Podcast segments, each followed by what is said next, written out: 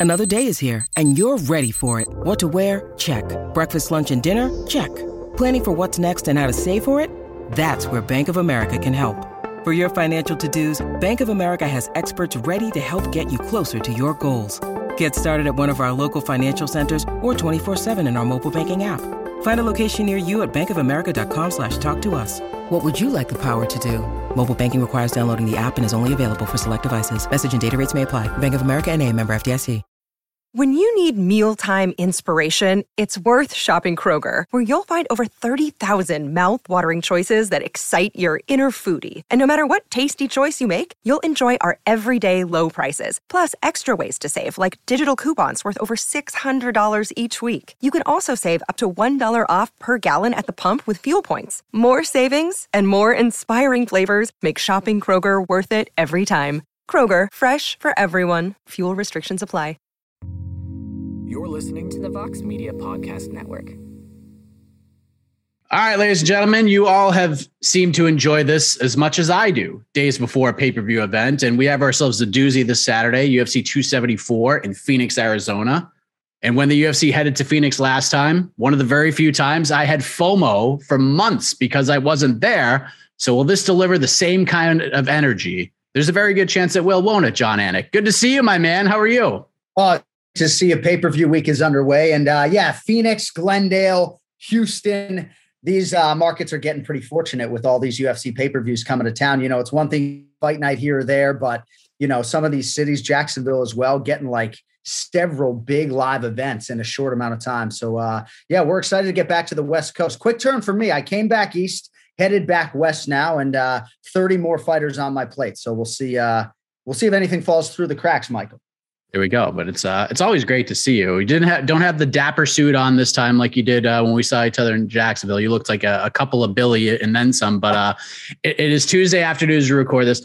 I know I don't have a ton of time with you, so we had quite a three course meal before UFC 273. Like heading into it, lots to talk about. We had two title fights. We had the epic encounter that delivered in them some between Khamzat Chimaev and Gilbert Burns. We were bursting at the seams by the time Saturday in Jacksonville came around for those three fights in particular. How would you compare the level of excitement and intrigue for these top three fights this Saturday, the two title fights, and then, of course, Chandler versus Ferguson? Gosh, you know, it's hard for me to properly quantify it, right? Because I get jacked up for a UFC fight night at the Apex, right? Because there's always a name on the card that jumps off it for me. And the name Tony Ferguson jumps off any fight card for me and always will. And, you know, I find myself very frustrated as a Tony Ferguson fan. Uh, that his legacy stands where it sits right now. If I knew he was guaranteed to be getting in the Hall of Fame, I'd be good, you know. But the fact that he put that 12 fight lightweight winning streak on paper, the first 55er to have a double digit winning streak in the UFC, never fought for the undisputed title, Hasn't been finished in his last two, but at least as far as the odds makers and the betting public is concerned, very much up against it matchup wise this weekend. Um, I love Michael Chandler. I really do. I just hope that Tony fares well. And when Tony's on a card, it feels bigger. Uh, I paint him with that legend brush. And then after he fights, you know, we got a couple of championship belts. So uh, I'm excited, man. I'm excited to get back to uh, to Phoenix, Arizona, and the fans, uh, as you know, in that market are pretty into it. So we're uh, we're pretty geeked. So let's talk about the main event. I feel like there's a, there's a little bit of a trend with these top three fights. The lightweight title is on the line. We have Charles Oliveira defending against Justin Gaethje. And Jon, I don't know, man. I, I understand how good, how exciting, how dangerous Justin Gaethje is. He is one of our sports innovators of violence, if you will.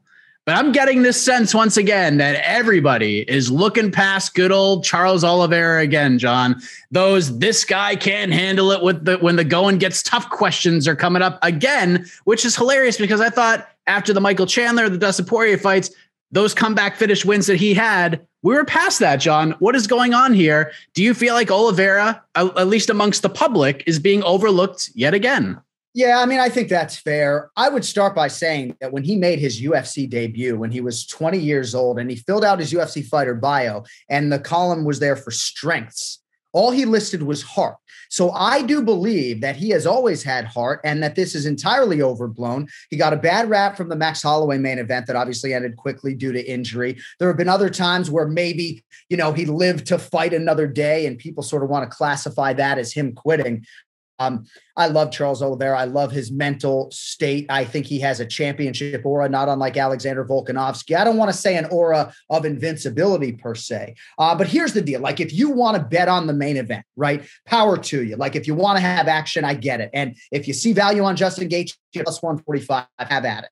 But to me, as someone who bets on sports every day, can't you find something better in the book to bet against Charles Oliveira right now? I mean, look at him. I think most of us agree that he has more ways to win, and that's not to shortchange Justin Gaethje. Um, but Charles Oliveira is on fire right now, and um, you know I would fade him at your own peril. I really would.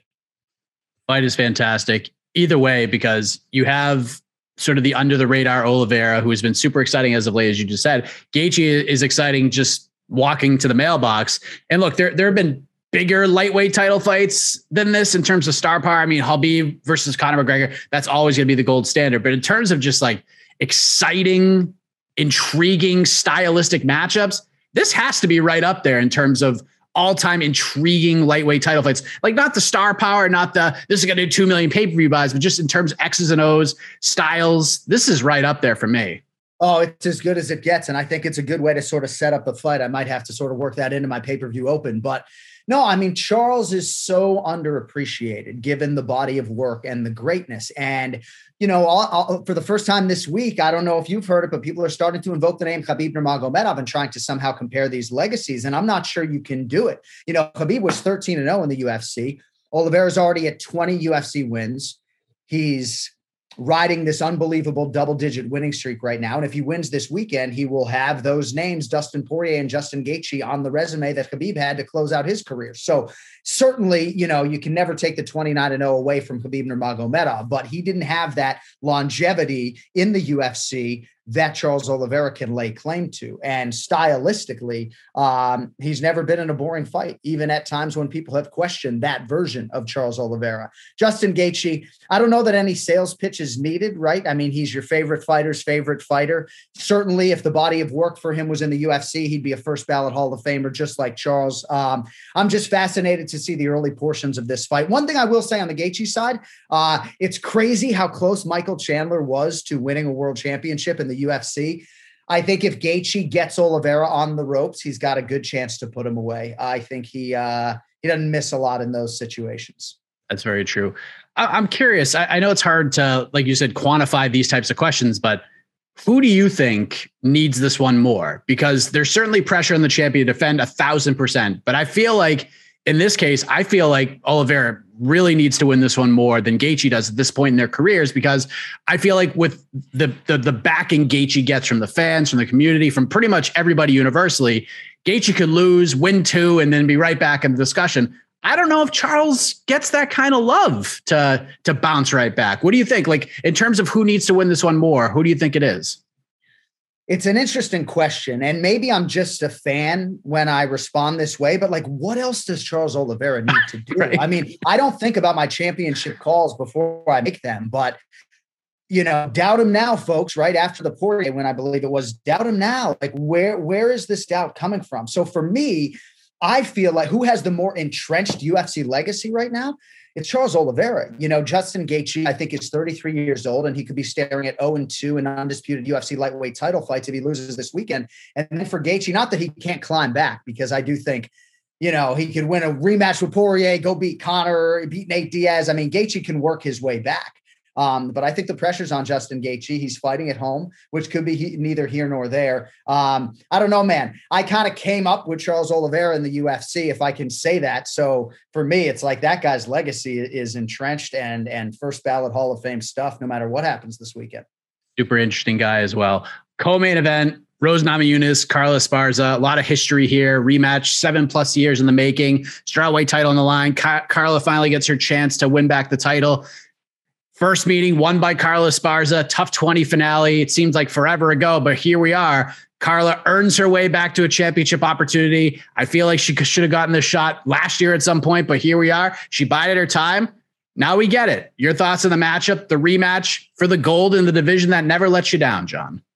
That's a good way to put it. It is probably my favorite division, certainly in the top three. The men's bantamweights right now are like, what are you talking about? So last time we spoke, I had the benefit of the fighter meetings before we spoke. This time around, I do not. And I think of all the fights on the main card, I'm really focused on the fighter meetings for this one because if you do watch UFC 274 Countdown and you watch Rose Namajunas and Pat Barry watching back that first fight with Carla Esparza, it seems like maybe they're being a little bit respectful to Carla's win and that version of Rose. I kind of want to see behind closed doors what they really think is the value of that fight. I don't even recognize Rose Namajunas in that fight. All of that being said, you know, Carla has made those developmental strides as well when it comes to her striking. The wrestling maintenance, you know, with her is always there, you know, works exceedingly hard. I'm glad she's getting the opportunity. It feels like a real meritocracy. I know she had to bide her time a little bit, but it's really worthy. You know, she's put together a tremendous body of work. It's so hard. Ask Tecia Torres, right, who was just on a streak, and a lot of people thought she beat Mackenzie Dern. How hard it is to win five or six straight fights at 115 pounds. So, yeah, fascinating stylistic matchup. Um, you know, I just have to think that this version of Rose Namajunas has has closed a lot of that gap. Uh, you know, just the wealth of championship experience and and not just the finishes and her flair for the dramatic, but the 25 minutes in those rematches with Joanna Jędrzejczyk and Zhang Wei Li. Um, so, you know, I hope this isn't too predictive in nature. I'm surprised that Rose is minus 190. I thought it would be a little bit north of that, but um, fascinating backdrop, obviously, to the co-main event. Yeah, I'm really curious what Carla's mindset is going to be like when you actually speak with her, because sometimes when you're in these situations, and I know in the Joanna Jędrzejczyk fight, sometimes those cameras, the lights, everything that goes into it can be a lot of pressure on you, especially heading into a pay-per-view event. It's been a long time since she's had to feel this being in a championship situation. Rose has been there it's been her downfall at times, but now it's helped her rise up a little bit more. She's used to it. She knows what it's like. She knows the baggage that comes with being a world champion and everything that comes with it. That's one of my bigger questions. What's Carla Esparza's mentality going to be like heading into this fight? Because that's usually a lot of questions. I felt like the Korean zombie, that was one of my questions heading in. Yeah. He was calm, cool, and collected. Didn't matter because Volkanovski pitched a perfect game. But you know what I mean? Like, I feel like I, I want to see what Carla's going to be like at the media day tomorrow or on Wednesday as we record this. I'm, I'm looking forward to just, I'm really intrigued how she's going to handle this. She's going to be nervous. She's going to be loose as a goose. What's it going to be?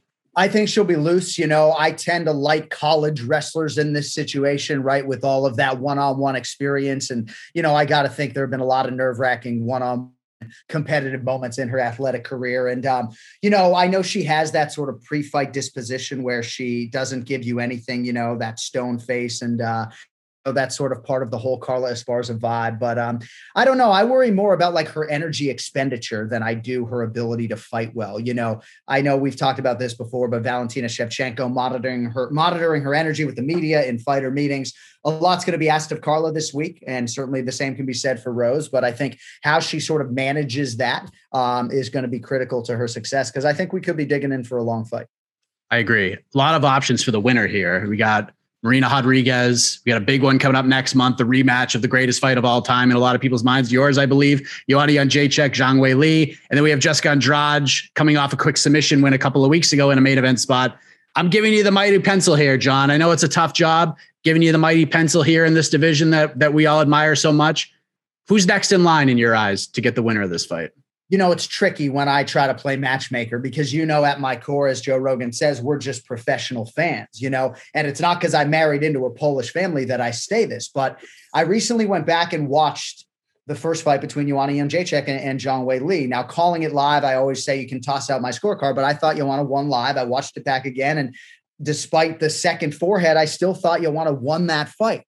And had she won that fight, she wouldn't have sat for two years in all likelihood, right? So she has not fought in two years. And if Joanna Jędrzejczyk can come back and beat Zhang Wei Li, um, you know, I don't care what her series with Rose Namajunas is historically. If Rose is the champion and gets by Carla, and certainly Carla would love an opportunity against any of these women. Um, but for me, I'd like to see Joanna Jędrzejczyk have the inside track. I love Marina Rodriguez. Andrade's resume speaks for itself. Um, but when you have in the back of your mind that Joanna sort of should have left that night the champion, you know, maybe she gets a slight little push there from me.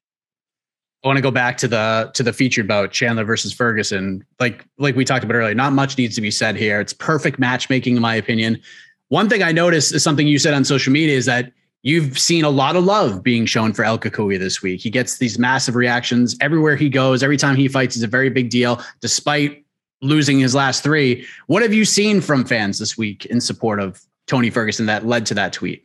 Well, I'm not looking for it, right? But I kind of am looking for it because I've been trying to put this guy on a pedestal for years. And uh, were it not for a wayward television cord, you know, there would be no debate as to whether or not he's in the Hall of Fame. And, you know, some people don't care as much as I do, sort of about these legacies being acknowledged to that extent, you know, but I just love Tony's style. I love how hard he has worked you want to talk about inimitable, you want to talk about one and only. I mean, you want to talk about a fighter you tell your kids about, right? Nate Diaz is another guy, but Tony Ferguson, there's only one, you know, and I look forward to, you know, showing my daughters and my son film on him um, when they have more of an appetite for all sorts of red stuff spilling out everywhere, you know. Um, but yeah, I guess I just like to see the avid fans sort of acknowledge his legacy when it is his fight week.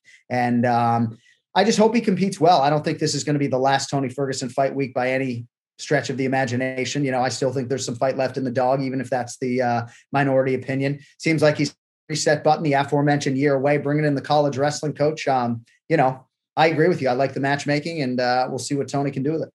It's crazy thinking that these two guys only have one win in the UFC between them in the last three or so years. But yet, what I like about this fight so much, Jon, is that nobody cares. Nobody cares. They just see these two guys on a piece of paper. They see these two faces on a poster, and they just they're in. They're all in. You don't see that that often in this yeah. sport. Well, and the, the top of the division is interesting because what if Tony Ferguson is able to do something this weekend? Then all of a sudden he's in the top five coming off a win, and there's going to be a groundswell of support for him to get some sort of fight. Now, if Islam Makhachev is listening, we understand that nobody's getting passed up here in line, you know, but there's a lot of things that could happen this weekend. And the same could be said for Michael Chandler because if he wins this fight, he positions himself for a big fight. I don't know if it's going to be Dustin Poirier. I don't know the extent to which Poirier even wants that fight, but then Chandler all of a sudden finds himself in a title eliminator if he beats Tony Ferguson. You know, already has the rankings, so um, the implications are vast. Conor McGregor factors in this mix too, um, and you have an active champion that wants to collect scalps. Um, and even if Gaethje's the champion, I wouldn't be surprised to see him, you know, try to make a defense in short order. You know, um, I let I there's so many different ways that you can stay relevant, but I still think the best one is to compete every three months. So um, yeah, we're gonna get some clarity one way, one way or, or another, my man. That's the main card. We get OSP Shogun 2, which by the way, if you told me last year, hey, you're to see OSP and Shogun have a rematch in 2022, I would not have believed you, but here we are. And another fight I may not have believed you that we would see on this card is Joe Lauzon versus Donald Cerrone. This is unbelievable. So I think I know what your answer is going to be, but I like to ask you about the low key banger, the fight that might not be getting enough attention this week that that you have circled. What's that one for you?